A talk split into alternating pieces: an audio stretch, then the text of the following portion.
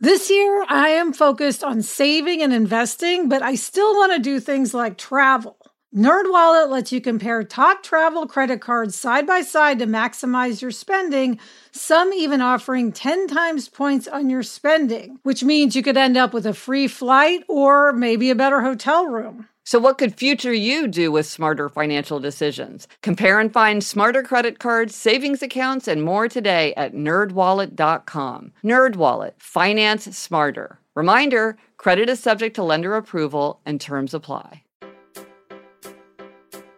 Hello, and welcome to Happier, a podcast where we talk about strategies and ideas for how to build happier habits into our daily lives. This week is the Happier Podcast Book Club. We love our book club, and we are here to discuss The Office BFFs Tales of The Office from Two Best Friends Who Were There by Jenna Fischer and Angela Kinsey.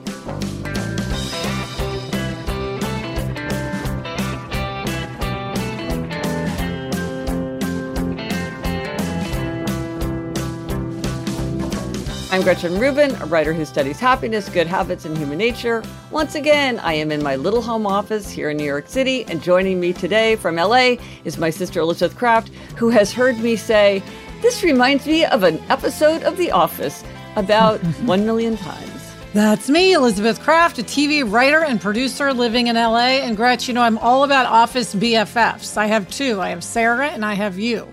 So I can't wait to talk to the official office BFFs, yes. Jenna and Angela. And today is June 8th, which who knew is National Best Friends Day. And so, of course, when we heard about the Office BFFs, like, we have to air this episode on National Best Friends Day. So we are so excited to get to celebrate with them. And here is a description of the book an intimate, behind the scenes, richly illustrated celebration of beloved The Office co stars Jenna Fischer and Angela Kinsey's friendship, and an insider's view of Pam Beesly, Angela Martin, and the iconic TV show, featuring many of their never before seen photos. Receptionist Pam Beesly and accountant Angela Martin had very little in common when they toiled together at Scranton's Dunder Mifflin Paper Company.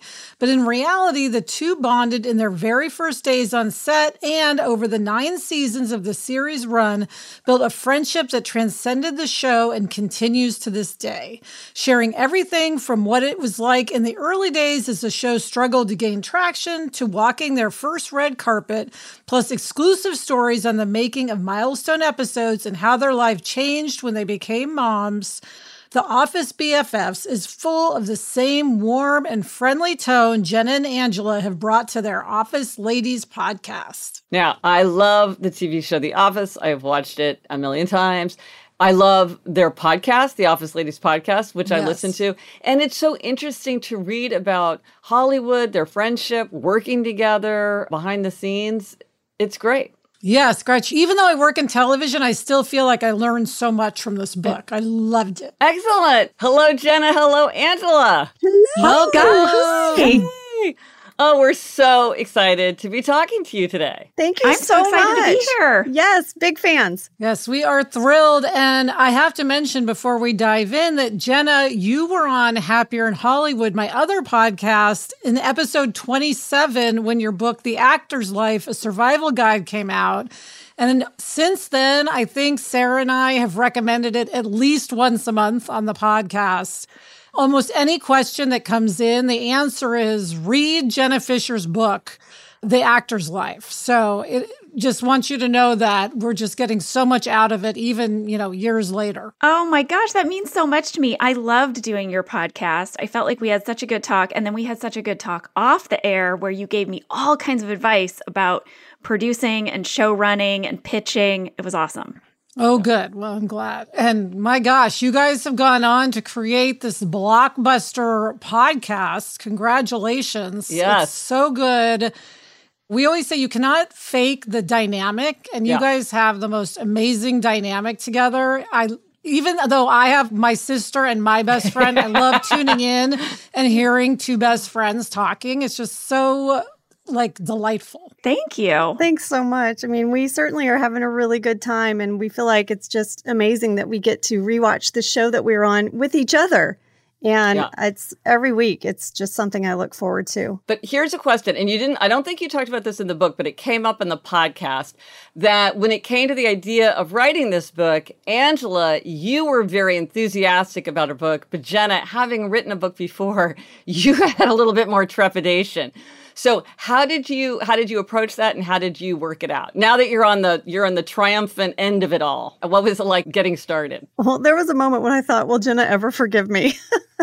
because I was very naive. I just thought this was going to be wonderful and rosy. And she was like, I don't think you're really thinking this through and how long it's going to take us. And Jenna, what did we clock in? How many years? Three, three years and Three years and seven months. seven months to write the book. And maybe if I knew what I do now, I wouldn't have been pushing you so hard, Jenna, but I am so glad we did it. I'm definitely glad we did it now that it has been Did you hear the pause? now. Yeah. Now. but it's true early on we were trying to discuss a way that we could work together again we'd Yeah. always wanted to do that since we were on the office together and we were having these brainstorm sessions that involved everything from trying to do another tv show together doing a podcast together maybe writing a book together and in our first brainstorm session we did not choose book we chose podcast from that list mm-hmm. and then we had that big spring cleaning of our garages Yes. and we found all the photos and the memorabilia, and the idea of a book came up again. Mm-hmm. And it just kind of kept coming up. And then Angela had an immense enthusiasm for the idea. And I was definitely a giant no because I had written a book and I knew Oh. just how hard it is. I, the hardest thing for me is to look at a blank page and have to put something on it. I I it is terrifying to me. It is so difficult. I love editing. I love once anything is there and then I can move things around and add and subtract. But Angela is a writer. Angela has written before. So I think maybe that blank page was not as intimidating for her. That is so true. I, I was like excited about the blank page, but the editing mm. and moving things around and structure, Jenna's brain just naturally does that. You do that, Jenna, just like when we schedule podcasts, like she can see how things are going to come together and I can sort of see what's happening in the moment. But I was so mm. thankful to have her for that editing process because I feel like I would have all these ideas and then she would help give it structure. Well, I know that one of the things that you said again in the podcast, Angela, you said that you could be constructively and compassionately critical of each other. And I thought that was really interesting because Elizabeth and I are sisters. It's like we know how to be critical of each other in a way that it doesn't threaten the relationship. And So how did you manage that? I know you have very different work styles. Like was it was it hard to sort of be best friends and now work partners in a whole different way? I was so encouraged by it, Jenna. Really, when I look at it, when I see the place that our friendship was able to go when we became work partners, business partners, mm. because I just trust you so much. And mm. everything you say, I respect. And so I'm, I feel like I am, it's easier for me to receive criticism, mm-hmm. if you call it, from someone I respect. Because Yes. I already respect your point of view and I know you wouldn't be saying it unless you really felt it. And so it's easier for me to receive that. That's so well said. I feel the same way. I mean, we started as two friends who worked together at the same job, but now we are best friends who run Yes. a company together. So it's, it's very it is a very different dynamic than just working with your best friend. Because in a sense, we work for one another. We work for ourselves. We mm. work for each other. Yeah. I do remember, Angela, there was this one time you had written something and you turned it in and you were like, What do you think? Tell me what you think.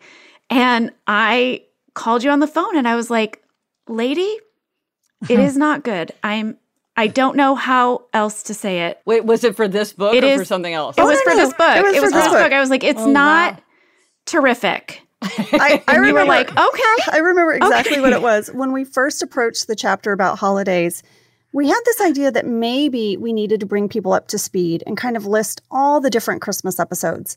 Now, that is something that is just so tedious to me. And I wrote it as if it were a chore. It didn't have any sort of ah. like There was no joy. There was Spark. no joy. So I just sort of listed them all and gave a boring summary. And it was, it was incredibly boring. We ended up scrapping it all together, even though I had spent like four days on it. And I remember Jenna being like, I don't think it's good. And then I was like, you're right, it should go. And it was, I had to sort of release that. But we would Yeah. do that back and forth. And sometimes Jenna would write something and I would say, Hey, can I run through like a little, a little color pass, like a little, little zhuzh Oh, yes. I used to do that. I used Punch to it up. give Angela my chapters and I would say, Will you put some like funny in it? Like hmm. zhuzh it. Give it Yeah. a zhuzh. Yeah, that's a great But, partnership yeah. when you Yeah. can beef up each other's stuff. That's the best. Yeah, I've always And to be that. fair, with Angela and the Christmas thing, part of that was just we'd had the wrong take on it. So when I was like, it's not great, I was also saying, I'm so sorry you spent so long on this idea that we both came up with, and Right. we were so wrong, and it's super boring, and I'm sorry. Yeah. Yeah. But I cannot happens. make this turn into something interesting. But let me tell you, let me tell you, when we get to those Christmas episodes, I know a lot about them. Because she watched 'Cause them I all rewatched and them broke all. them all down Yeah. for the book. Yeah. Oh, right. You know what I did, which I'm sure a ton of people are doing when they read your book, is go back and watch episodes again that you go into depth about. And I love seeing the moments and saying, okay, in that scene, they were talking about this in the background. And oh, you know, I'm sure everyone is enjoying doing that. Yeah. It gives you a whole new level of appreciation for something that you already love. Oh, that that just Yeah, makes I- me so happy because one of the things that's so thrilling for Jen and I now is people will come up to us. First of all, a fellow was walking past us on the sidewalk and he said, "Hey, it's the office ladies." And we were like, like he didn't say it's, you know, Pam and Angela. It was the office Yeah. ladies. And There you go. that just made me so happy. But also, people are saying to us, like, oh, did you catch at 12 minutes, 34 seconds, Jo Bennett's book is in the delivery room with Pam and Jim? And I'm like, yes, I did catch that. And I love your time code. Yes, yes, yes. You've changed the way people are talking about it. But here's a question. You guys seem to know each other so well. Did you learn anything new about each other hmm. through writing the book? Were there secrets to be revealed, or it was just you already knew everything about each other? Well, I feel like I'm learning things about Angela all the time, even Ooh. still, truly. well, you know, I think one of the things I learned with the book is I already knew creatively Jenna was better in the morning. I knew that just from working on the podcast, but I didn't understand as her friend how I needed to protect that time for her so that she mm. could ah. be creative then. And then I'm creative at night.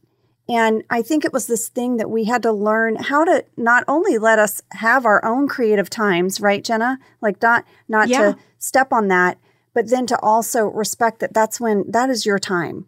And if I wanted to talk to her about work or something, I needed to make sure I had that window ready where I could communicate with her. But that was one of the things I think the book really crystallized for me is where we get our creative bursts and also as her partner, how to protect her creative burst. Well, that's interesting because uh, because it seems like there's sort of a lesson there in happiness, which is you might think like, oh, if we're best friends and we're doing this together, we should like do everything together or try to be on the same schedule. Whereas in fact, if Jenna is a real morning person and Angela is a real night person, you're much better off thinking, how do we create a schedule where both of us tap into this? Like, I, I, again, on the podcast, it was so interesting to hear you talk about how you had to get into a rhythm of even sending emails and edits to each other so you didn't feel overwhelmed by it. But I think sometimes people are like, well, why don't we all just do the same thing? Which, i.e., why don't you do it my way, which makes the most sense, instead of realizing, let's set this up because we might be very different. Yeah. Yeah. And I'm curious because you guys have a best friendship that I think so many people would like to have. Everyone is searching for that soulmate best friend. What advice do you have of how to cultivate that? Mm-hmm. I mean, I feel like some of it is luck and timing Mm-hmm. and what you're ready for. I was ready to meet Angela. We were in our 30s, but I was lucky that we ended up at the same job. And then I was even luckier that we ended up having to sit next to one another for hours and hours and hours with time to fill because there's so many ways that we could have just I don't know, like not had our moment to connect, you know, and just I sort of feel like the same way I do about just the luck that I met my husband at all, Yeah. you know? And mm-hmm. So I, I don't think people should beat themselves up too much or think they're doing something wrong if they haven't found that, that person because I think there is a big element of luck to it. And then also just being open to the opportunity and and being willing to rise to the occasion when you do find a person. Yes, Jenna, I I so agree with you that I feel like a lot of life is timing, you know? And mm. for me, Jenna's friendship is an investment and it's a prized investment in my life and I think the thing I wasn't ready for really and truly until I met Jenna, and you know, we had a lot of friends growing up. We have other friends in our lives. We have many friendships. Yeah. But Jenna was this constant. And, you know, I've sort of said she's the anchor in the storm. And she offered me this unconditional friendship in a way that I hadn't really been offered before. And I'm just thankful that I was old enough and maybe wise enough to see that and to be able to say, yes, this is someone who wants to invest in me for the long haul, and I want to invest right back. Oh. But, like, to be fair on that, I wasn't just going around offering unconditional friendship to anyone I met. like, this was exclusive to yes. Angela. Yeah. Like, I felt inspired yeah. by the person that she was and what she was putting out to meet her halfway. And I think that is a big part of our friendship is that we're always raising each other's game. Like I learned how to be a better friend and I learned how to be a best friend because she was being such a good friend. And I was like, all right, I'll meet you there. I'll see your friendship and raise you a little extra friendship. Mm. And that's kind of how we got there. Well, and you write about the moment where you, you were starting to drift apart, not because of any ill will, but just because life was getting in the way. And I can't remember which one of you was like, okay, we need to address this. Which one of you sort of, didn't you like have tea on the porch and talk about we need to make this more of a priority? We don't want to drift apart. Well, it was pretty yeah, mutual. Was no, Jenna, it was mutual. I said to you, I was like, okay, you need, we need to talk this out yeah. And you were like, we do. And then you came yeah. over and you spent the whole day with me. And I was, you know, I was a new mom and putting Isabel down for a nap and giving her a little bath. And Jenna just spent the whole day. And we just, almost like we did the very first time we realized we were going to be best friends when we were on that bench yeah. in the basketball episode. We had a day like that. And you can have mm-hmm. days like that throughout the course of your relationship as friends. It's a reset. And I feel like that mm-hmm. day was a mm-hmm. reset. And almost the very first time we sort of told everything about our lives, we did it again because we were in a new mm-hmm. place. Yeah. And after that day, we just we just started a new chapter together. But I have to say, I feel like when I look back on that time, we could have very easily have drifted apart because we were in just very different seasons of our lives. Mm-hmm. And I think that that happens a lot in friendships. Yes. And I really hold Angela responsible for keeping our friendship because it was like a few years before I had my son. And it was almost like I had an instant awakening and appreciation for Angela sticking with me through mm. my just, just like I had a total unawareness of her life that must have been so frustrating to have in a friend. I mean, yes, we had you that chat on the it. porch. Yeah. Yes.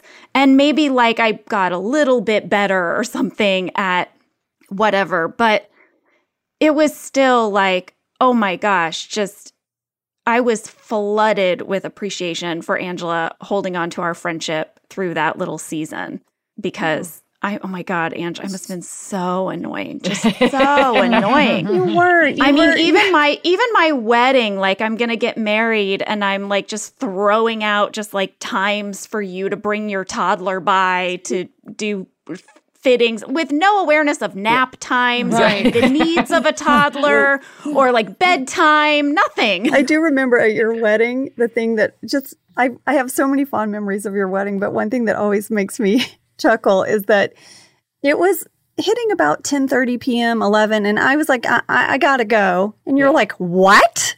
I was like well you know it's getting late. And you're like lady they're they're gonna be bringing out like like a snack like pizzas and we're gonna dance till two in the morning. And i was like yeah no i can't do that anymore. Right, but right, right. i will be with you in spirit because it doesn't matter what time i go to bed isabel wakes up at the same time every morning. Mm-hmm. Right. And mama can't do that. But she was just so like like what? Right. I wasn't mad though. No, I you wasn't weren't like, mad. How You were dare you leave? confused. This is an issue in our friendship. That's what I mean. Like Yeah. I was just such Yeah. a dum dum Right. that I must have just been like just so annoying because I really was. I was like, "You're what are you talking about? You're kidding." Yeah, Yeah. I was like, "The bluegrass band's about to play and they're bringing out mini shakes." Yes, mini shakes. what That's what it was. You were very excited about that. Guys. Yes. Yeah. And you were like, "Send me a picture. I Yeah. gotta go." Yeah, I gotta go. Bye bye. I hadn't even changed into my Mrs. Kirk juicy couture bodysuit I thing yet. I missed the whole. I had a whole missed your, outfit your change whole coming. outfit change. I know. But you sent me a picture and you looked adorable. Yeah, that's Yes. right. A picture. Coming up, more with Jen and Angela, but first, this ad break.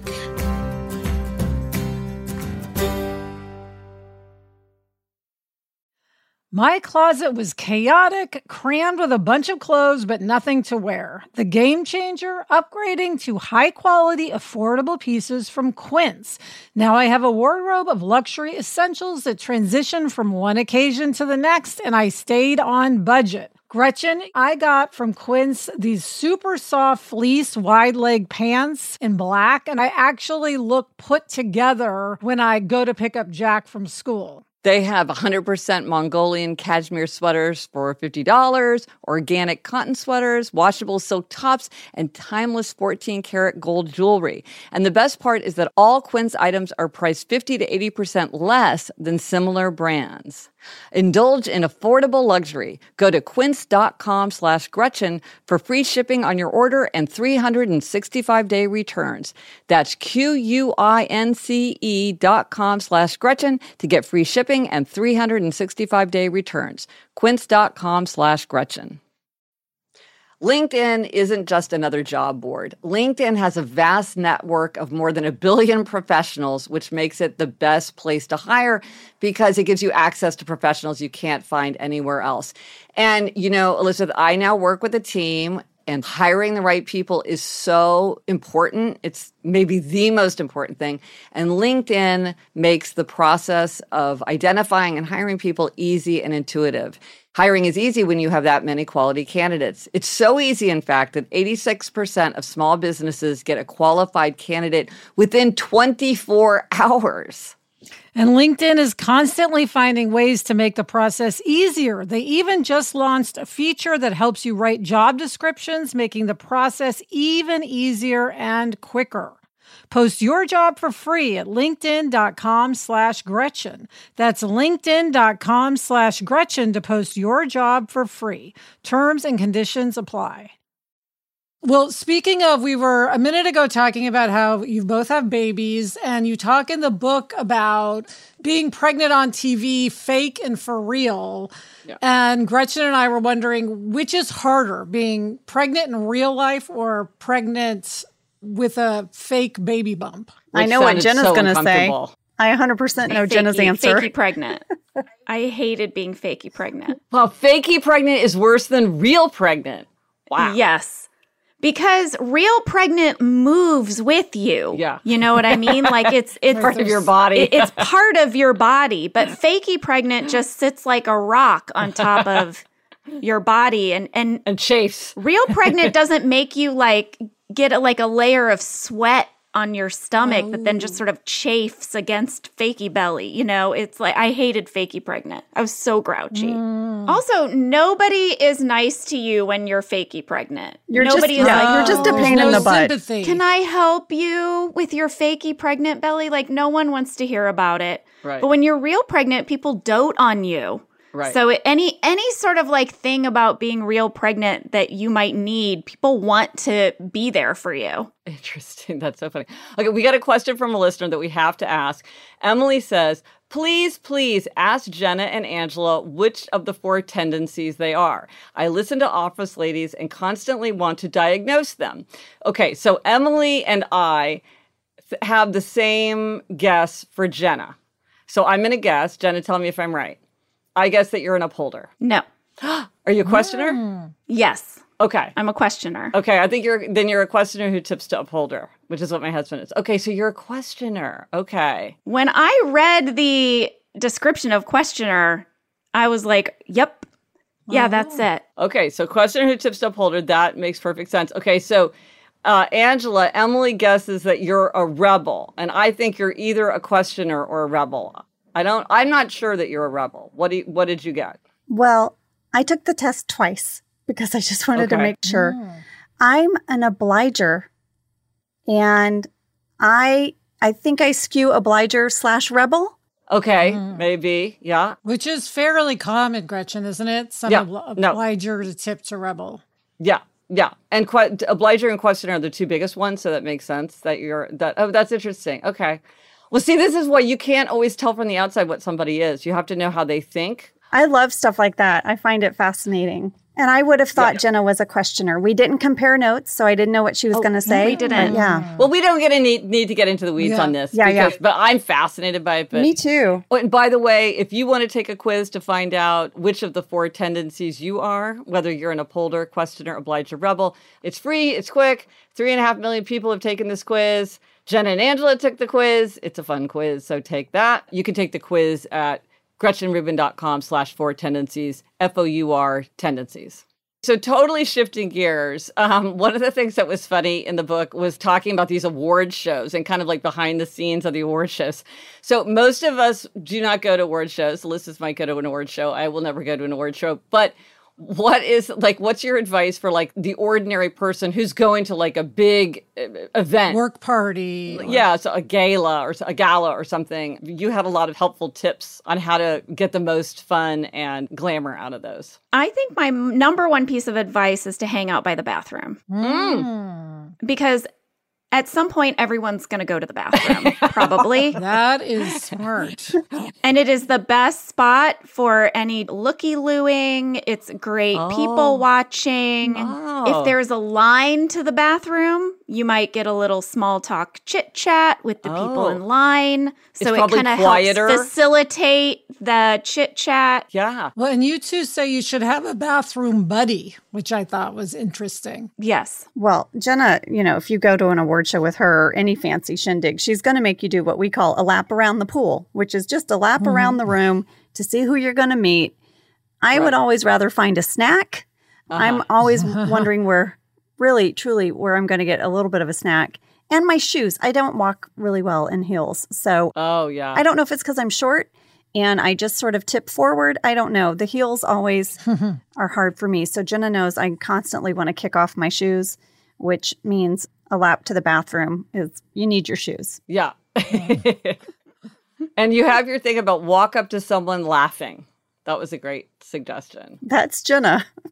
That was That's me. I Jenna came up. great idea. She came up with this on the fly. She really wanted to meet Meryl Streep. She's like, "Oh, well, we're just going to walk up to her and like just start laughing." And I was like, "At what?" She goes, "It doesn't matter." And I was like, "I can't do this." And I literally, as we started to get close to her, I started to do a slow fade, and we have this amazing picture that a photographer took that captured the moment. We didn't know until later, truly like days later, we found it online where I'm going like I'm fading back like, "Hey," and Jenna's right up in there. It worked. She met Meryl That's- Streep. It worked. I did not. I met her. I just just laughed. Mhm. I was just I don't know. And the thing is is like I think that that chapter gives this impression that I'm this I don't know, outgoing person or that I have some like social confidence, but the truth is very different from that. I'm quite shy. I get very nervous in social situations, but there's something about the big gala or shindig. It feels like so surreal to be Yeah. there. And I feel driven to have a great experience. And as long as Angela was with me, I would, could become very brave. Hmm. So it was a, it was like the perfect combination to create these great memories that I'll always cherish now in my life. Well, and great pictures in the book from those too. I know. It's Well, amazing. You must have had so much fun. Talk about the treasure trove of memorabilia. I mean, I just picture like boxes and boxes and boxes in the back of your garage. Do you all have it now cataloged? What what an amazing thing to have kept all this time. You know what was the hardest part was deciding what photos went in the book because we had so many and memorabilia. You know, we had ticket stubs, Yeah. we had props that were paper props like Dwight and Angela's wedding invitation and just so many different things. So we had to whittle that down and it was really difficult, right, Jenna? I mean, we got about 400 images in the book, but I, I kept saying, Jenna, I have this, I found this, I found this. And there was one day where Jenna was like, and you have to stop. They told us no more. Right. We can't, we can't do anymore. Yeah, it was really difficult. And I have to say, I thought I had a lot. I think Angela has three or four times more than wow. I have. I mean, just we'd go through bins and then three weeks later she'd show up with another bin. And I would think, how is it possible that you are still finding things? Well, and then there's the digital clutter where you all are going into your email and things like there's there's all the virtual stuff too. Now, are both of you like this with everything in your life, or did this just happen to be some time where you were like sticking stuff in a box? I think that I had this feeling from the very beginning that this show was special. I didn't know that it would be like a big hit or anything, but I just knew that I wanted to just cherish every memory and moment. Mm. Like I just wanted to hold all of it. So there was something a little unique about it. The fact that I have so much stuff from before the show was popular or before we even knew we were going to mm-hmm. keep having jobs, I think just points to how special it was in my heart. And I just wanted to, I didn't want to let it go. So I saved everything, every clipping, everything. And I don't have that from every single project I ever worked on or every single time of my life. That's interesting. Yeah, I would say we're both prior to the office and still we are people that document things. We take mm-hmm. pictures, mm-hmm. we save things. So that was already inherently part of us. But it did. It felt like we were part of something really special. And I think we both, like Jenna said, just held on to everything. Yeah, we were big journalers before and after. Did you go back to the journals when you were writing the book to sort of remember how you were feeling as the show progressed? Yeah. Yeah. I went back to journals and emails. Jenna and I now, one of the things we do with our friendship that I'm so proud of is we leave each other these voice memos every day. I know what Jenna's doing. I know what her life is like. Even when we weren't able to work together and life was taking us in different directions, I knew that she got a new Tupperware set and that delighted me or whatever it was. Yeah. And it could be something big or something small. Well, prior to having the voice memo technology, we would email each other almost like journaling out loud to one another. We would send each other a really long email about our life if we were on a plane or, you know, when we had the time to just sit down and write each other a letter. And I went to those and still for the podcast, I will look and see what we were doing that week. And it's so fun. I'm so glad that I have all of that. Well, it must be such a strange feeling. I mean, the, the office really is this cultural touch point that is extraordinary. Like, I'm constantly being like, this is exactly like that moment when blah, blah, blah, blah. And I mean, I know everybody does it and there's the memes. And one of the things I like in the podcast is you'll talk about, oh, this is my big eye rolling meme. This is the one that everybody mm-hmm. sends me. Or, you know, this is, this is one of the quotations that I hear back all the time. But it's so gigantic. It must be really interesting and almost kind of uh, surreal or uncanny to be part of something that is just sort of grown so huge in the popular imagination. It definitely is it definitely like I pinch myself, and especially now when we're rewatching mm-hmm. the show. It's it's I don't know, Ange, isn't it like a little surreal because I feel like I'm so watching it almost as an audience member now, mm-hmm. and then I have to remember like, oh no, that's me. I'm that's I'm Pam. Yeah, that's so crazy.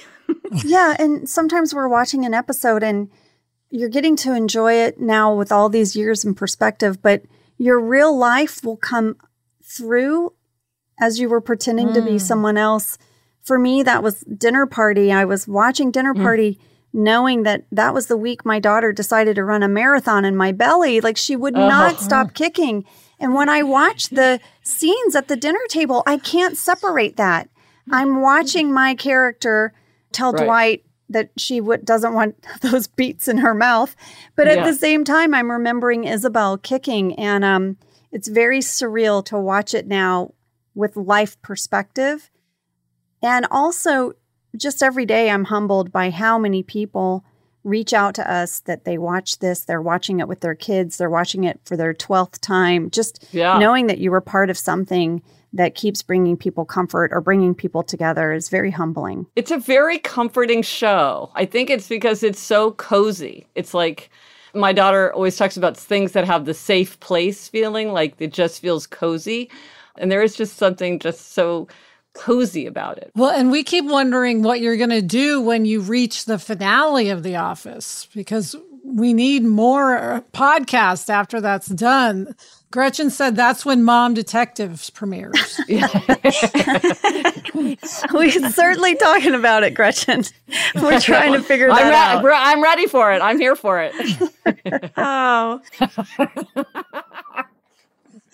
I hope we'll get to stay in the podcast space somehow. I really like it. I think, you know, it plays to our strengths, like chatting, oral storytelling. It's creatively fulfilling. I, I really I love getting to plan episodes and chat with my best friends. So I hope we'll find a way to find other things that we can uh, break down for you each week. Mhm. Maybe, maybe Keanu Reeves movies. yeah. There you Not go. Game of Thrones. Not Game Oh, of come on. Sorry. One. I One game. tried. How about we do a thing where you have to watch something like Game of Thrones that you don't want to watch, but then I'll watch something that I wouldn't, you know, like your scary stuff. This is funny. This is a funny thing about our best friendship, which is that we don't love the same shows. I know. Like we don't gravitate toward the same entertainment or like the same books or even like the same podcast necessarily. It's I'm like you talk about like do you realize things about each other even now? Like that is something that I realized from doing the podcast. I was like, "Oh my gosh, we don't watch the same stuff." That's so interesting to me. Or like music. Like, like I'll, I'll like hear an album like, Jenna, you got to hear this. And she's like, I'm good. I'm like, Yeah. I'm like, I don't Well, one it. of our favorite things we've done is I made Gretchen watch all of Mad Men, and then we Yeah. did a bonus episode talking about it. So I think you guys are onto something with that. Yeah. Because because I resisted for like five years. I just it was too emotionally upsetting. Like I just couldn't take it. And Elizabeth's like, you gotta do it, you gotta push through. And then of course I was I was like binge watching like three a night once I got into it. I bet we could have some crossover, lady. I bet we could. well, we both love Keanu Reeves. I mean, that's Well, where there- we meet well, in the middle. Then we start there. We'll have There to start go. there. Bill and Ted. Start with Bill and Ted. Coming up, Angela and Jenna share their try this at home tips. But first, this break.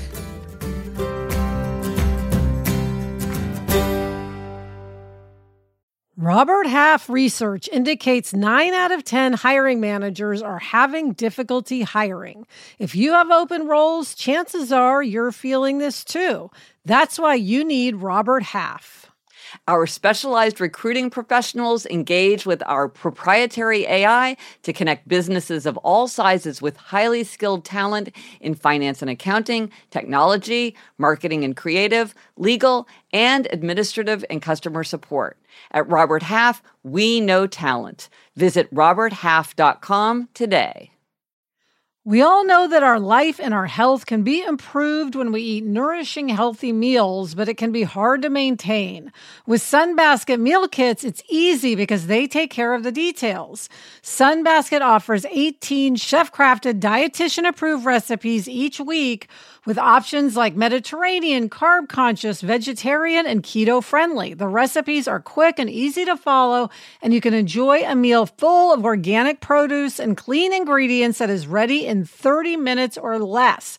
Gretchen, we made the uh, Marrakesh merguez patties. I'm not quite sure how to pronounce that, but I loved eating it with warm carrot salad. And it was so good. And it got Jack eating something that he doesn't usually eat. Go to sunbasket.com forward slash happier today to get $45 off your first order. That's sunbasket.com forward slash happier to get $45 off your first box plus free shipping. So, Jenna and Angela, one of the things that's very striking about the book is that you take turns writing in your own voice. So it says Angela, and then it's Angela's voice and Angela's perspective, and then Jenna, and it goes back and forth. It's a very conversational. it- It's very propulsive. It's it's really a fun way to share it. And actually, one of our l- listeners emailed us and said, like, "Oh, I love that format so much that they're using in Office BFFs. Have you and Elizabeth ever thought about doing it?" And we're like, "That sounds like so much fun. We got to think of something that we could write about in this way because we love your your structure." When you were thinking about the book, did you always think, okay, this is how we're going to do it? Or did you think about structuring in a different way or, or trying to meld your two voices? How did you hit on that structure? It works so well. We did start by thinking we had to write it in one voice, But mm-hmm. the problem we were having was that we had different thoughts, perspectives, and memories of the same stories. Sure. And we were like, well, how do we get to both tell what's most authentic to us? Yeah. And then, Ange, I can't remember how we came up with the back and forth idea, but once we did, it was like, of course. Yeah. As soon as we did, everything made sense about the book. And all of a sudden, we knew how to write it. Mm-hmm. We had hit some stumbling mm. blocks with, like, how do we tell these stories? And I think, Jenna, what happened was we took one event, and I forget what it was. I think it was actually the basketball episode, and you shared the moment you knew when we became best friends, and you wrote that. And I shared for me the moment I knew was in the parking lot when Steve was walking behind us and we were doing oh, Laverne, and, Laverne and Shirley. And so we yeah, had these yes. two different memories that were the moment we knew we were going to be best friends, even though they happened on the same day, right? And we both told those stories and we wanted both of them exactly as they were. And then we just started dividing up memories and writing it. And it just all came together. So you would say something like, well, why don't you write about XYZ and then I'll write about this and you'll do that anecdote and I'll cover this. And then you would write. And that's kind of Elizabeth, how you and Sarah have written, right? Is you sort of divide up what who's going to cover what mm-hmm. and then mm-hmm. go back and forth. Yeah. A perfect example is when we were talking about our first red carpet. Mm. I had this very distinct memory of Jenna inviting me and how excited I got and how I thought it was going to be very fancy and then Jenna remembered the moment she told me it was Paws for Style, which was a oh, fashion show for dogs, and we were going to attend. And so we would we would give each other assignments. We would say, "Hey, right. you know what? I'm going to tackle the Booze Cruise episode and write down my memories." And then Jenna would write down hers. And Jenna is so great about really seeing how a chapter comes together. So we would pull that information and then put it in order. Mm-hmm. But we would also do things like I remember with the Paws for Style, Angela started that. So she said, I'm going to start it and I'm going to write down my stuff. And then she would leave a space. So she would mm. say, Jenna, she would give me a prompt like, write your memory of this moment mm. here. Oh. And then she would continue. And then it would be my job to kind of bridge her two paragraphs with my piece of the story.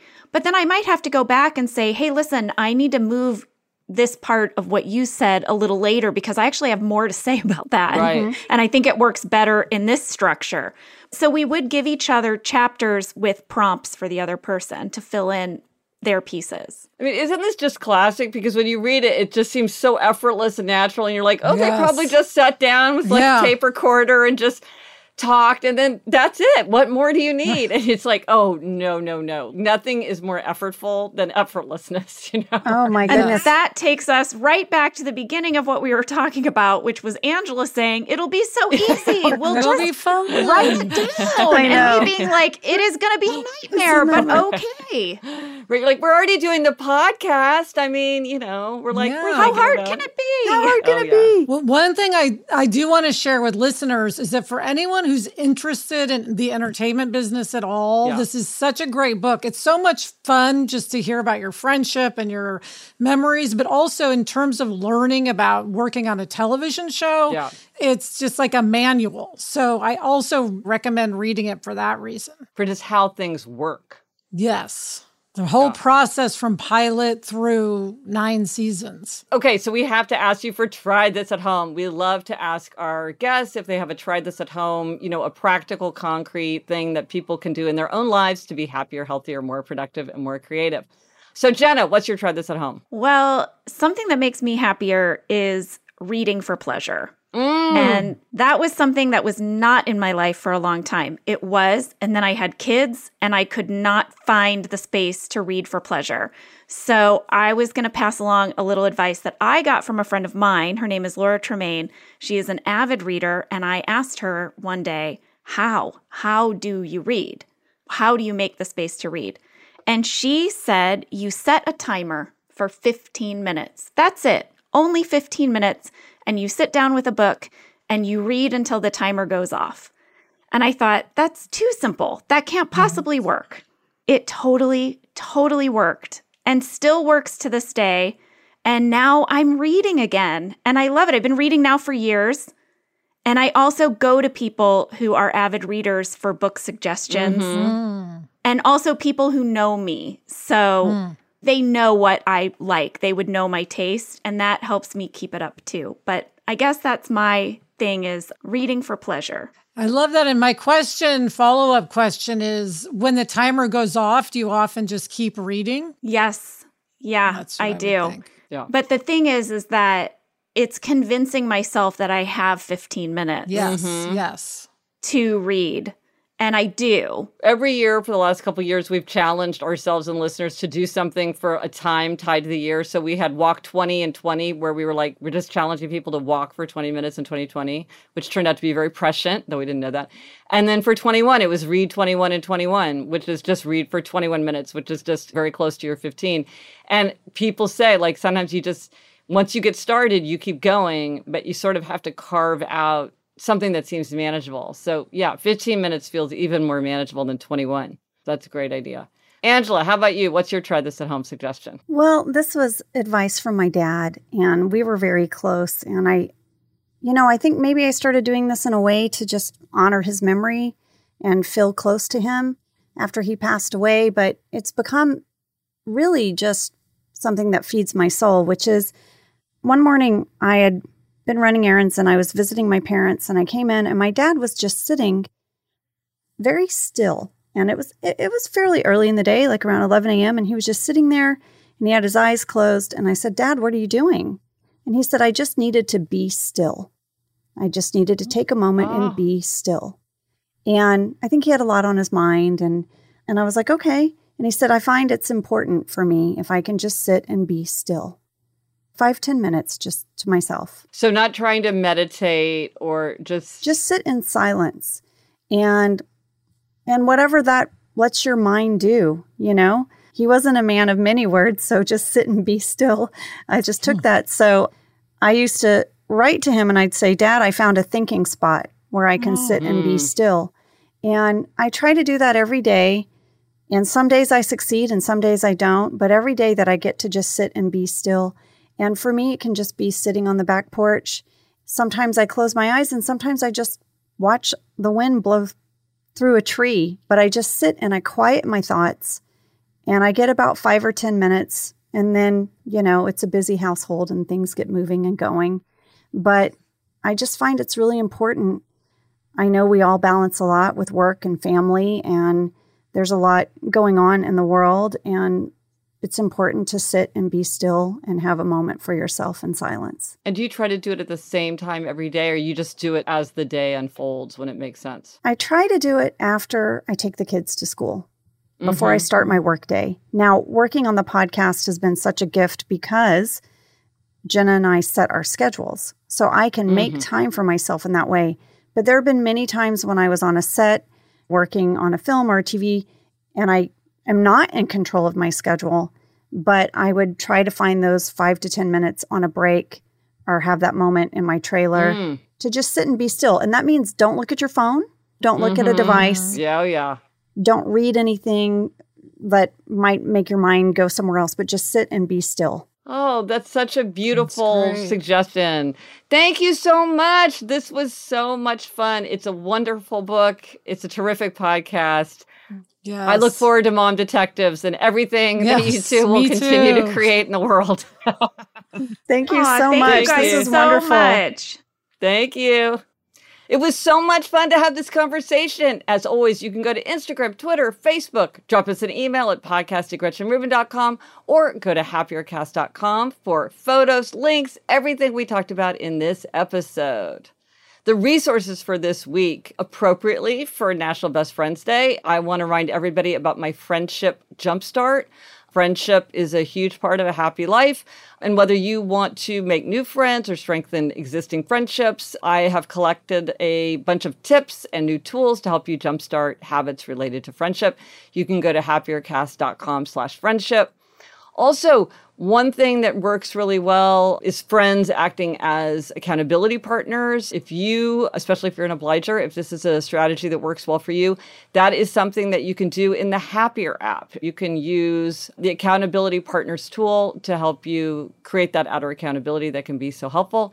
And to learn more about the Happier app and all of the tools offered, go to thehappierapp.com. And what are we reading? Speaking of reading, Jenna was just talking about how much reading for pleasure has added to her life. Elizabeth, what are you reading? I am reading Lost and Found in Paris by Lian Dolan. How about you? I'm reading The Reason I Jump The Inner Voice of a 13 year old Boy with Autism by Naoki Higashida. Remember, whenever it is and wherever you are, there's always a book waiting for you. And that's it for this book club episode of Happier. Thank you to our guests, Jenna Fischer and Angela Kinsey. Read their book, The Office BFFs, and listen to their podcast, Office Ladies. Thanks to our executive producer, Chuck Reed, and everyone at Cadence 13. Get in touch. Gretchen's on Instagram at Gretchen Rubin, and I'm at Elizabeth Craft. Our email address is podcast at GretchenRubin.com. I've said it once, I'll say it again. If you enjoyed the show, if you especially enjoyed this book club episode, please be sure to tell a friend. That is how most people discover our podcast. Until next week, I'm Elizabeth Craft. And I'm Gretchen Rubin. Thanks for joining us. Onward and upward.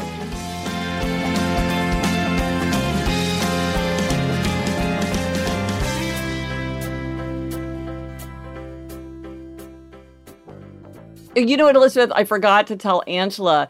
Maybe my very favorite moment in the whole office is when Angela is, she has to move out of her apartment. She's been kicked out because of her cats. and Oscar says to her, You know what? It's okay. You can come stay with me until you get on your feet. And she reaches out and just without a word, she just for a moment puts her hand on his hand. Mm. And it's one of these things where if you've been watching and you know the history of these characters, there's just so much it's just a transcendent moment, just that one little touch. Just you and, saying um, that, I get a chill. I know. It's a transcendent moment. It's so beautiful.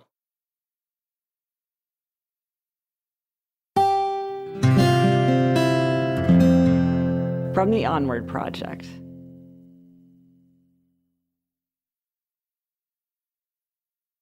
I don't know about you, but I'm always looking for ways for my son to get involved and give back in our local community. That's why I'm excited to tell you about Student Visionaries of the Year, a campaign by Leukemia and Lymphoma Society, the largest nonprofit organization dedicated to creating a world without blood cancers. Student Visionaries of the Year is a seven week philanthropic leadership development program for high school students.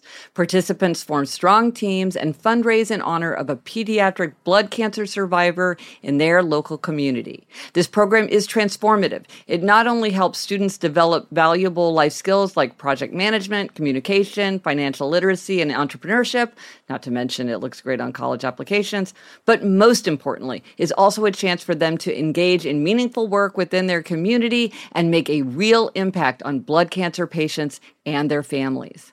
You can learn more about Student Visionaries of the Year or even nominate a student at lls.org/students. That's lls.org/students.